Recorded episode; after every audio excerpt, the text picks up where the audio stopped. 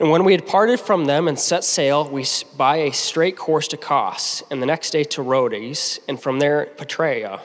And having found a ship crossing to Phoenicia, we went aboard and set sail. When we had come in sight of Cyprus, leaving it on the left, we sailed to Syria and landed at Tyre, for there the ship was to unload its cargo. And having sought out the disciples, we stayed there for seven days. And through the Spirit, they were telling Paul not to go to Jerusalem. When our days there were ended, we departed and went on our journey, and they all, with wives and children, accompanied us until we were outside the city. And kneeling down on the beach, we prayed and said farewell to one another. Then we went on aboard the ship, and they returned home. When we had finished the voyage to Tyre, we arrived at oof, uh, Ptolemais. Sorry, Jerry. And we greeted the brothers and stayed with them for one day. And the next day we departed and came to Caesarea, and we entered the house of Philip the evangelist, who was one of the seven, and stayed with him. He had un- four unmarried daughters who prophesied. While we were staying for many days, a prophet named Agabus came from Judea. And coming to us, he left he took Paul's belt and bound his own feet and hands and said, "Thus says the Holy Spirit: This is how the Jews at, at Jerusalem will bind the man who owns this belt and deliver him into the hands of the Gentiles." When we heard this, we and the people were urging him not to go up to Jerusalem. Then Paul answered, What are you doing, weeping and breaking my heart? For I am ready not only to be imprisoned, but even to die in Jerusalem, Jerusalem for the name of the Lord Jesus. And since he would not be persuaded, we ceased and said, Let the will of the Lord be done. After these days, we got ready and went to Jerusalem. And some of the disciples from Caesarea went with us, bringing to the bring us to the house of Manason of Cyprus, an early disciple with whom we should lodge. Good morning, church. It's good to see everyone this morning. I loved watching that video and uh, just seeing all of our young people as they are uh, going on, graduating from college, graduating from high school, and of course, this last year interacting with so many of our high school uh, graduates as they are trying to make that decision. And uh, where do I go next? What college do I go to? And that's a, that is the first of many hard, hard decisions uh, that, they, that young people that you have to make, trying to determine and discern God's will. Uh, and so, over the last year or even longer, in some of your cases, as we've just kind of checked in and talked and, and seen how you've struggled with this. It, it just reflects something that you're going to experience for the rest of your life, honestly, which is why this topic is so relevant this morning. Uh, I, I, noticed that the very last slide, um, Trey Wheeler's apparently majoring in baseball and economics. I noticed it didn't say Trey baseball girls and economics, which that's good, you know. But but I do remember, uh, you know, when uh, when Trey was. Uh, uh, being recruited by these different colleges, how hard that, that whole search was as they were like, where does God want me, right? And he was trying to determine this, uh, just like uh, Laura was like, what college do I go to? And you're trying to discern and determine God's will. And uh, um, I, I, remember uh, talking to Trey. He, he had the opportunity to go to UNC and go to the promised land and pitch with the, with the Tar Heels. But apparently, it was God's will for him to stay in Egypt and go to South Carolina instead. Um, but uh, no, no, I'm teasing him there. That's all right. And of course, Brian's over here. He's, he's going to Miami next year to pitch down at Miami. And so that would be kind of neat to see if God would like to put you guys against each other in a national championship. And then your brother's closing. And, uh, you know, we'll, we'll just see how that plays out. And if we can be a church divided, wouldn't that be cool, right? Right. You know, uh, seriously though, as you guys are looking at your colleges, uh, this is just the first of many decisions where you're trying to find out what is God's will for my life? Uh, where do I go to college? And, and many of all of us have been there. Where do I go to college?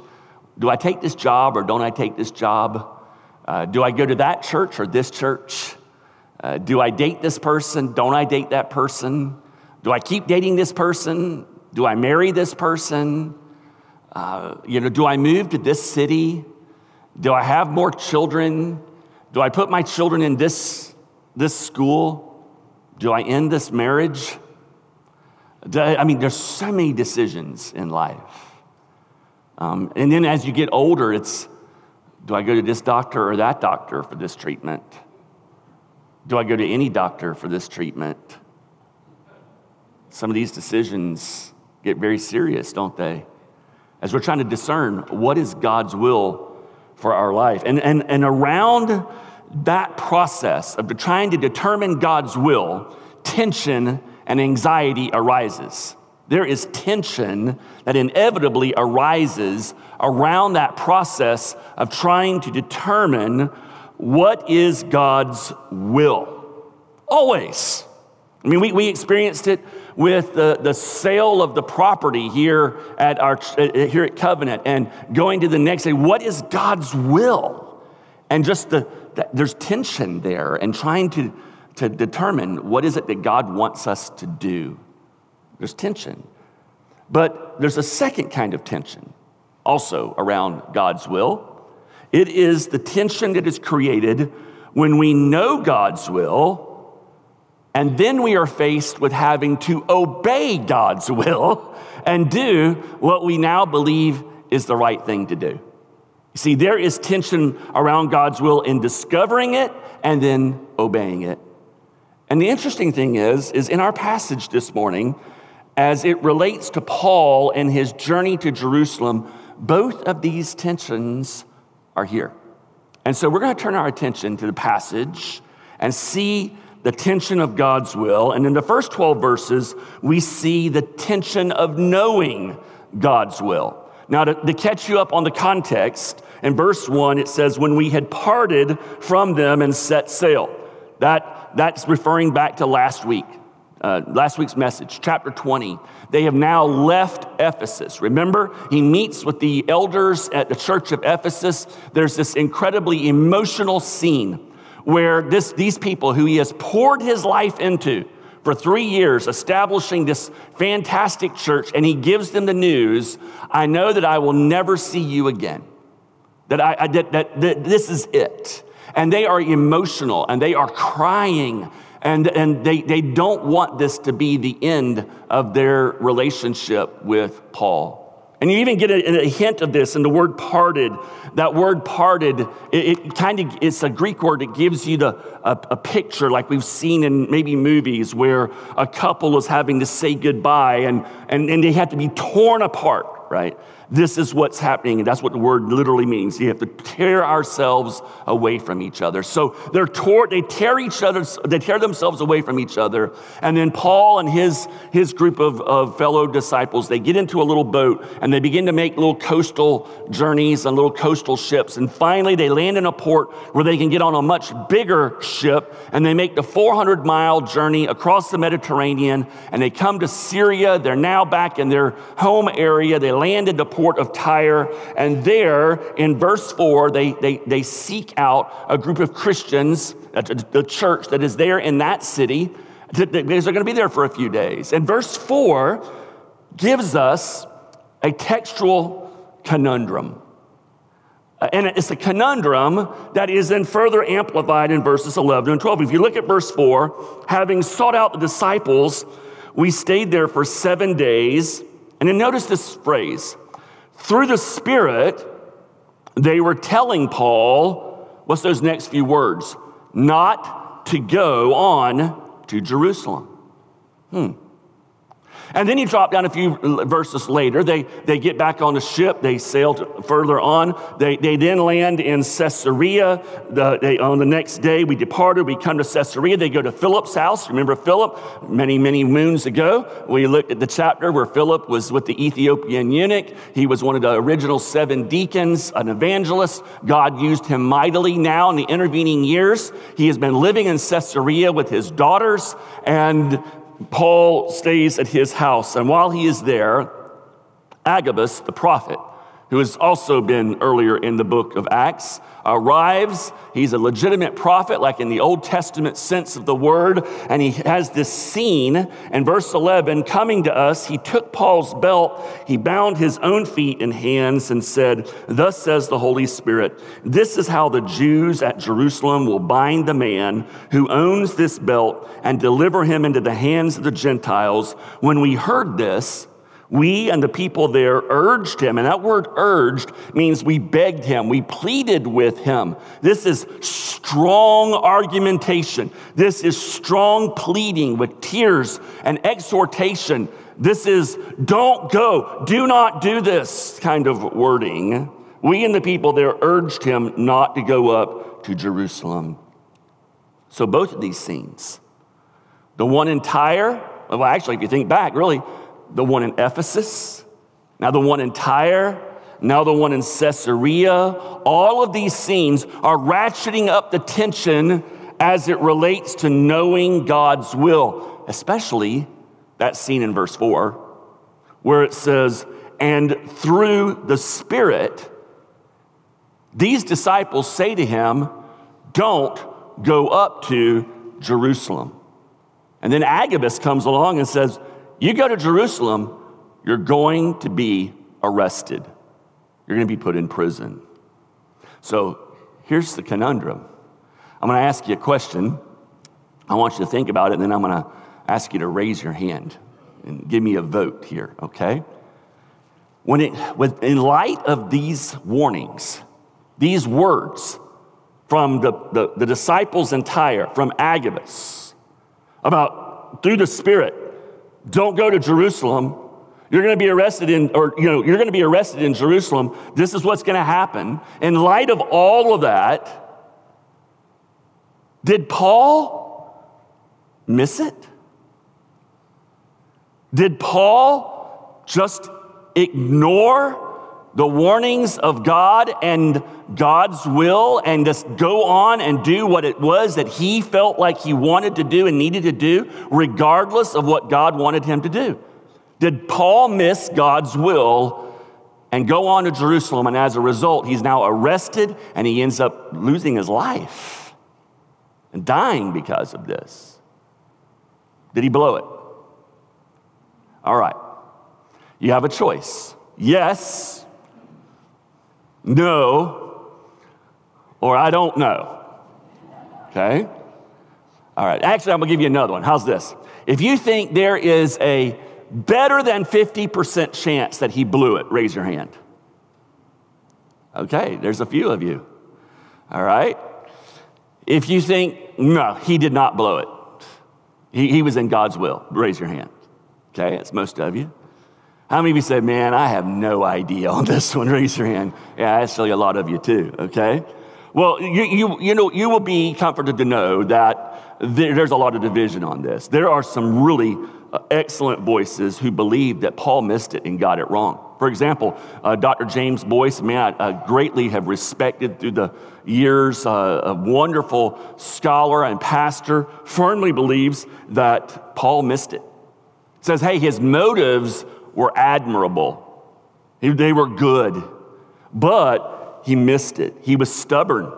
He says, you, you read through it all. God never asked him to go to Jerusalem and be arrested and, and be martyred for the faith. And think about what it cost the church. He could have gone to Spain. He could have kept doing what he was doing, planting churches and expanding the kingdom. Instead, this effectively puts an end to his church planting ministry. And so he even points to the proof that as he goes up to Jerusalem, as you read in the, the upcoming verses, he goes to Jerusalem and he participates in a, in a an idea put before him by James and the elders of Jerusalem that has him going into the temple and participating in something at the temple that was much worse than Peter's actions in Galatia that Paul ended up rebuking Peter over. And so he says, hey, because of his disobedience here, he ends up getting put into a situation at the temple where Paul came this close to participating in Old Testament sacrifices that would have repudiated the very gospel that he had been preaching. And the only reason why he didn't was that God allowed him to get arrested, and now he goes to jail and ends up, you know, this is how it plays out. So the arrest actually rescues Paul from participating in something that would have repudiated the very gospel he had been preaching and teaching. So that's a, that's a strong argument for now he missed it. I, I don't think he missed it though. I think he correctly understood God's will in this matter, and for several reasons why. If you look at those verses clearly, for example, Agabus, he's a prophet of God. He does not say, don't go to Jerusalem. He doesn't say, God says, don't go to Jerusalem. He just says, whoever owns this belt is going to be put in jail. Right? I mean, he's just making a true statement. Uh, what is being said here by Agabus and by these, um, uh, these disciples in Tyre, uh, they aren't necessarily prohibitions, they are predictions. And they are making true statements that through the Holy Spirit, this is what will end up happening. But there's no explicit don't go. In fact, if you look in the underlying Greek, the, the negative word, the not word, is not the normal thou shalt not prohibit, prohibition word. It is a, you know, this, this is what's going to happen. Uh, it's not a don't go. Right? Secondly, if you think about it, these predictions actually are clarifying revelation that Paul had earlier received. Back in Acts chapter 19, the Holy Spirit had compelled him to go and revisit all the churches in Greece and then to go to Jerusalem. In Acts chapter 20, we read it last week. He tells the uh, elders in Ephesus, and now compelled by the Spirit, I am going to Jerusalem, not knowing what will happen to me there. Well, now he knows. Now he's been told. I only know that in every city, the Holy Spirit warns me that prison and hardship are facing me. So, so these, these warnings, these predictions from the disciples in Tyre and from Agabus are now filling in the blank. You could look at this and say, this is actually God being gracious to Paul. He's letting him know, here's what's coming. Gird yourself. Get ready. Be prepared. But I think the most convincing uh, reason why this is clearly God's will and he was not disobeying God is what God himself says to Paul later after he is arrested. After he's arrested, uh, you read this in Acts chapter 23 when the dissension became violent, the tribune, afraid that Paul would be torn to pieces by them, commanded the soldiers to go down and take him away from among them by force and bring him into the barracks. The following night, the Lord stood by him and said, Take courage. For as you have testified to the facts about me in Jerusalem, so you must testify also in Rome. You see, this arrest was part of God's will for Paul's life. And what you will see, and we will see this next week, as we will finally conclude our study in the book of Acts. We will go with Paul to Rome, and we will see how his life concludes there in Rome and his ministry concludes, and how God uses him in the very court of Caesar itself. So, did Paul miss it? No but was there tension around the discernment and the knowing of God's will? Absolutely. This is very common. Church, is always going to happen. In fact, it never happens more than when your choices are good ones, like between the University of South Carolina and the University of North Carolina, or other kinds of choices like that. It's hard when you're trying to make choices between good and best. How do you discern God's will? And there's the tension of knowing it. But then there's the tension of obeying God's will. In verse 13, then Paul answered, What are you doing? Weeping and breaking my heart. For I am ready not only to be imprisoned, but even to die in Jerusalem for the name of the Lord Jesus. This passage serves to remind us of a couple of things. There are two common threats that often happen to, to threaten our obedience, which in turn increases the tension around uh, obeying God's will. The, the, the first very common threat that we will experience is the loving but get misguided input and opinions and guidance that we receive from friends and family. It's interesting how the tension in Paul's life was exacerbated, was increased by the very people who so loved him. Did you catch what he says here? What are you doing? Weeping and what? Breaking my heart.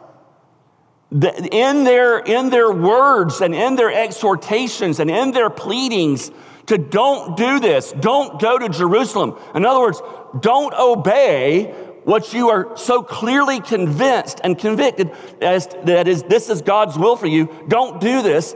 You are you are breaking my heart. You're making it more difficult to obey. They meant well, but their objections were becoming emotional obstacles that Paul now had to overcome. Have you ever noticed that so often when you are struggling with knowing and then obeying God's will, there always seems to be at least one person in your life who has a direct line to God that knows God's will for your life. they always know God's will for your life. Now, their own life can be a complete wreck, you know, but they know God's will for your life and they never hesitate to share it with you, right? And it's always bad when they're in your small group. That's even worse, right? and uh, it always happens. And then, of course, it's because oftentimes they love you and, and they want what's best for you and they think they know what's best for you. And sometimes they do. Sometimes God is speaking through those advisors. And, and in this summer, we are going to be in a series of messages called God's Wisdom. We all want to know God's will. And to know God's will, we have to know God's wisdom. And God's wisdom in Scripture has a lot to say. And how do we make decisions? And how do we know God's will? And, and one of those is the multitude of counselors and in, in, uh, in talking to people and getting input as we seek to know God's will. But so often, they can end up becoming an obstacle, especially when someone is so adamantly encouraging something that is not what God wants. Another very common threat are popular but unbiblical philosophies that are dominant in the culture or within the church itself. So, for example, even today in our world, there is a popular Christian message that if it hurts, it just can't be from God. You know, prosperity gospel is teaching this. Kent Hughes puts it like this. He summarizes it God does not want me to suffer pain. I am in pain, therefore, I am not in the will of God. And so we don't suffer. And, and, and if, if, if what I am about to do is leading me into suffering, well, well, this can't be from God. I'm supposed to be comfortable and enjoying life and happy. Church, do, do you know that never in the Bible that I know of does it say that it is clearly God's will that we are always going to be happy? Now, joy, it's a different story. But you see, joy is not necessarily happiness. You can be joyful in the middle of suffering and tribulation and trials. In fact, what we see is that God inevitably calls every one of us to take up the cross and follow Him. And this means suffering. Oswald Chambers, in his book, My Utmost for His Highest, writes To choose to suffer means that there is something wrong. To choose God's will, even if it means suffering, is a very different thing. No healthy saint ever chooses suffering. He chooses God's will as Jesus did, whether it means suffering or not. Paul isn't choosing to suffer. He's choosing to obey God's will for his life. But in this choice, it puts him on the same road that Jesus took, a road which is ultimately going to lead to suffering. And it's suffering for the sake of Jesus, and suffering for the sake of Jesus' people, and suffering for the sake of the gospel. And this isn't the first time that Paul has experienced this. And this is the norm for anyone who follows Jesus who has to take up the cross and follow him. At some point in our life, we have to suffer and we will be called upon to suffer for the gospel.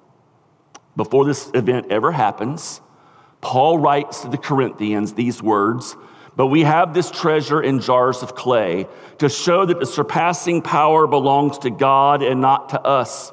We are afflicted in every way, but not crushed, perplexed but not driven to despair, persecuted but not forsaken, struck down but not destroyed, always carrying in the body the death of Jesus, so that the life of Jesus may also be manifested in our bodies. Church, there is always tension when we have to choose between the perceived safety and comfort of disobedience and the actual security and the discomfort of obedience. There's always going to be tension there. But thankfully, we don't have to face that tension and those moments alone. When God's will is hard, He encourages us and He cares for us. And one of the primary ways He does it is through the fellowship and support of other believers. And this is what you see in the passage here. Verse 14 Since he would not be persuaded, we ceased and said, Let the will of the Lord be done. This is not, oh, well, he outlasted us, this stubborn. That's not what's happening here. They realize, okay, this is God's will. This is what he's supposed to be doing. And then notice their response. After these days, we got ready and went up to Jerusalem. This is the group that's been traveling with him. And some of the disciples from Caesarea. So, so people who lived in Caesarea said, you know, we're going to go up. If, if, you, if you're facing this, Paul, we're going to go up with you to Jerusalem. And they went ahead and bringing, they brought him to the house of Mnason of Cyprus, one of those first disciples from the day of Pentecost with whom we should lodge. How important it is that when we have to face God's will and we're obeying God's will and we are living in God's will, and, and at that moment, as we are living in God's will, we have to suffer.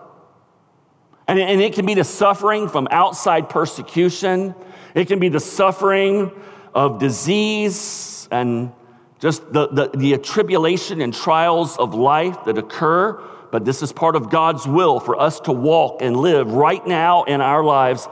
How comforting it is to face those events with brothers and sisters in Christ who put their arms around us and they love us and they support us.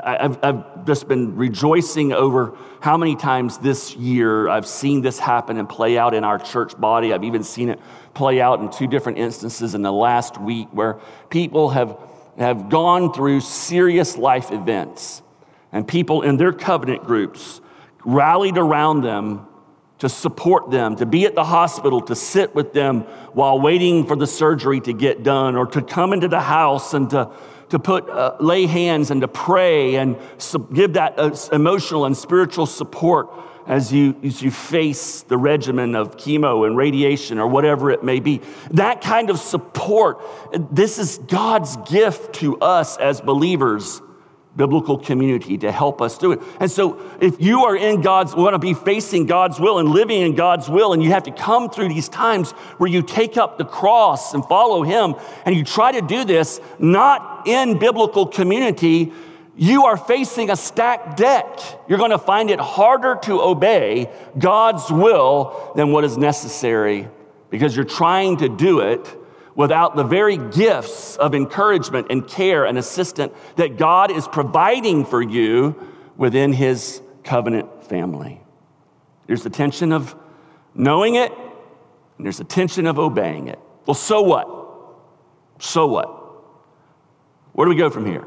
How do we apply this idea in our lives? I think there's a couple of things for us to consider. First, there's a question a question that I think all of us are concerned with, especially I think as we, are young people, you, you know, what college graduate, this is the first of many, as we pointed out, but can I, you know, none of us ever get to the point, young people, as I mentioned, your whole life is ahead of you. This is the first of many, many, many times where you are going to What is God's will for my life? And so the question is, how can I know God's will? There are there was all kinds of things that I was thinking about putting before you. And like I said, we'll, we'll get into this even more in the summer in the series of God's wisdom. But so this morning, you know, being a church that looks to our to our heritage and our past and our history, and we pull from it as we also pull from the modern. I said, let's go back in history. And Augustine, who once wrote, love, when it comes to God's will, love God and do what you want. Isn't that nice? Love God and do what you want. But you notice, I put a comma in there. What's that comma called when you put it before the and? The, okay, I can't remember. You English people aren't helping me. In a sentence, you know, the English, uh, whatever. Okay. I put the comma in there before the and intentionally. Uh, because so oftentimes people go, love God and do what you want. Great, I love God, here I go. You know, I'm gonna just do whatever I want. I put the comma in there to force us to pause. Because what's to the left of the comma is vitally important in that statement. Love God. The comma is so important. It is key to the rest of the sentence. I mean, think about what it means to love God and how those words played out in our lives will affect us knowing and discerning God's will love God, when, I, when I'm loving God, the fullness of that word, that, that changes the disposition and the perspective of our hearts towards God. It's all about God at that point. We want to, to serve God. It's, it's the surrendering of our wills. It, when the perspective and disposition of our hearts is God first, that's, that's when we can honestly pray like Jesus in the garden, not my will be done, but thy will be done. That's when we're, we're coming to these decisions and we're praying, Lord Jesus, I don't know what to do, but what I do know is that I do not belong to myself. I have been bought with a price, and I belong to you, and I simply want to honor you with my life. My will is yours direct my steps. You see, the love God portion of this changes the disposition of our hearts so that we don't go into the decision presupposing what the outcome should be, preloaded with our desires and our wants, which then skews the outcome. We, we go in thinking, God, I belong to you. When, when it's loving God, I believe that the law of God is good and it's right. So as I'm facing these decisions, I look at God's law and the moral absolutes of God's law, and I see them for what they are the absolute commandments and guidance of God, not divine suggestions and cosmic good ideas. How many times I've spoken with Christians who are saying, I'm I'm struggling to find God's will in this particular matter. And, the, and as they explain the matter, I'm looking at them and saying, What do you mean? What do you mean? The Bible explicitly says, Thou shalt not. It, it, it's unambiguous. This is God's will. Right here, you don't have to wonder what God's will for your life is. You're not struggling with knowing God's will. The struggle here is obeying God's will because it's already been revealed. See, the issue in that case is the love God portion. There's a problem with the love God side of the comma.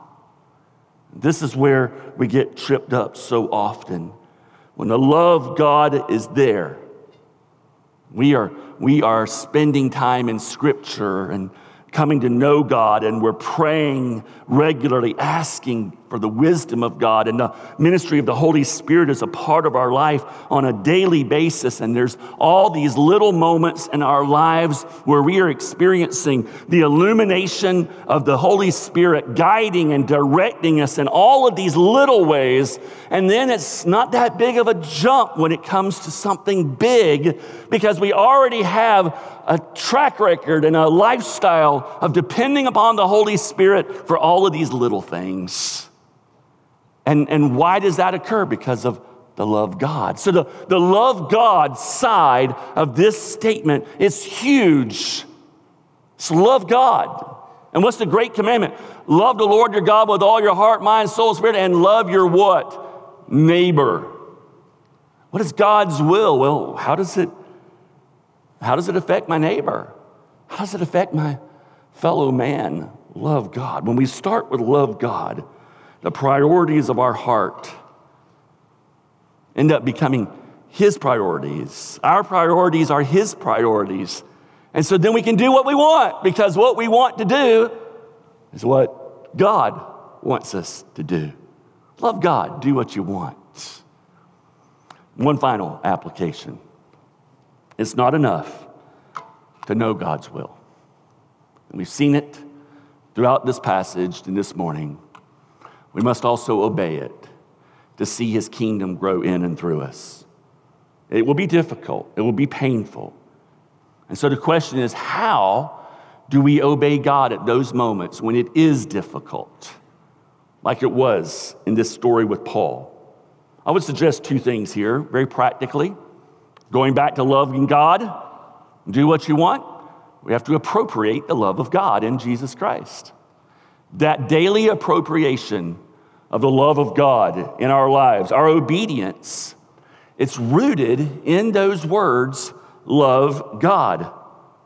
Thinking about how God has loved us in Jesus, how God has first loved us. You know, not only does that motivate us to want to obey God?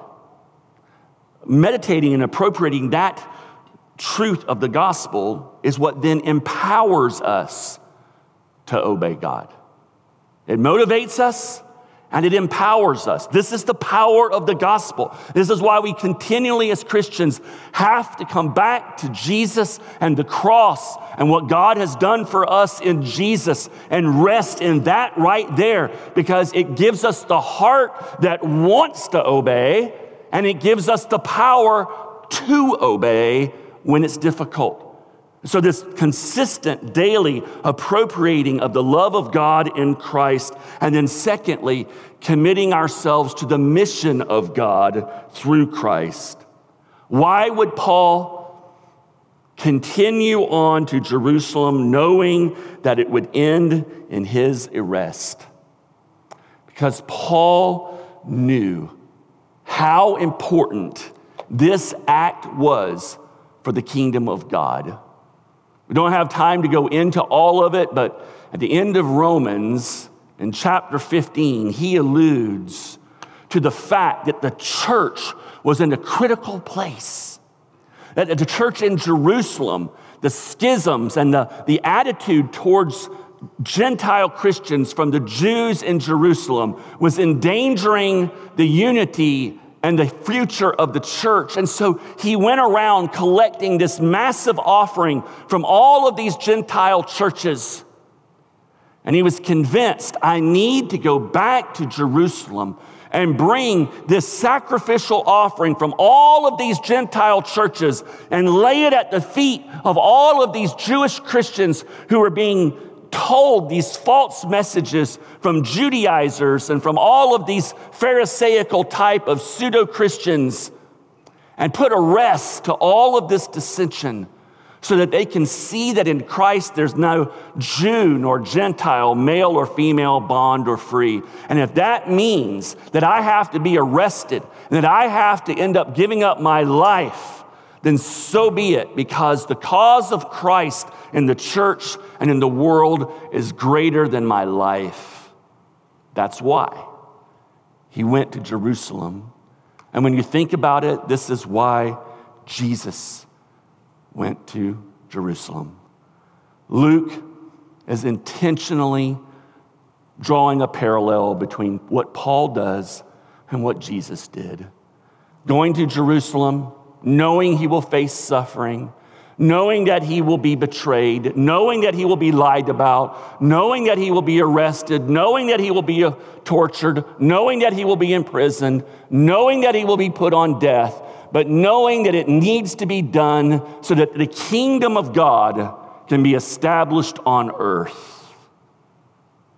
That is the power of the gospel at work in someone's life. May it be so for us too. Lord Jesus, Thank you for this example that you give us of what you can do in someone's life who is following you as through your spirit you transform them to walk the same road that you walked for us so that we could be reconciled to God. Lord Jesus, may we, as your people here, 21st century covenant church, May you do that work of grace in our hearts so that we are resolved to joyfully obey and do your will, regardless of the sacrifice and the cost. Lord, I, thank you for this many examples that we see already evident in this church. Would you magnify it so that people in our community come to, to know Christ through our church? That people who are in our church as they take up the cross, they experience the, the gospel and the power of the gospel and the fellowship of the gospel that comes only through your grace. And may all this happen, Lord Jesus, so that you will be magnified in us. I pray these things for your glory. Amen.